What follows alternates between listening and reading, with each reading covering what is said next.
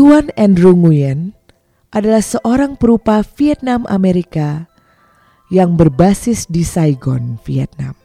Dalam berkarya, ia mengeksplorasi identitas, kenangan, sejarah, dan kaitannya dengan rasa keterasingan.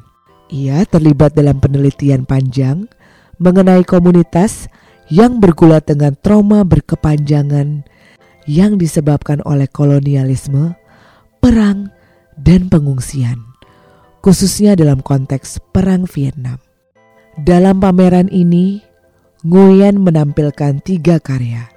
Pertama, instalasi video kanal tunggal berjudul The Unburied Sounds of a Troubled Horizon yang terinspirasi dari sejarah masyarakat Quang Tri yang terletak di Vietnam bagian tengah dan menjadi daerah yang paling terdampak aksi serangan bom selama Perang Vietnam.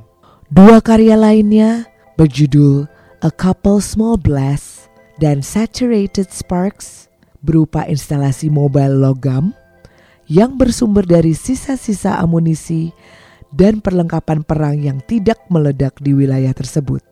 Meski perang Vietnam berakhir pada tahun 1975, amunisi bekas perang itu masih merenggut 40 ribu korban jiwa dan melukai lebih dari 60 ribu nyawa selama empat dekade.